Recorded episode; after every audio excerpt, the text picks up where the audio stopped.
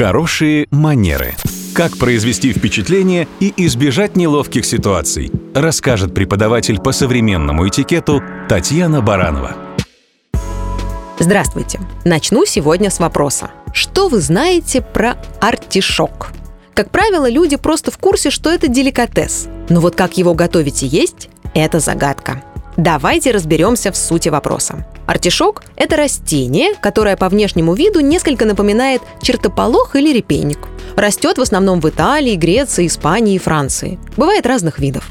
В пищу употребляют нераспустившиеся цветки – такие крупные зеленые шишки.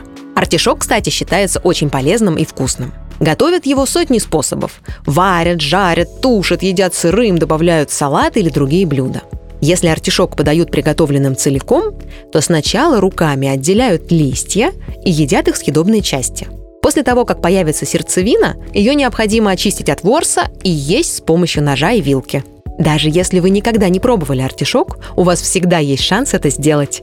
Так что, как говорится, лучше знать и не нуждаться, чем нуждаться и не знать. Это и есть хорошие манеры.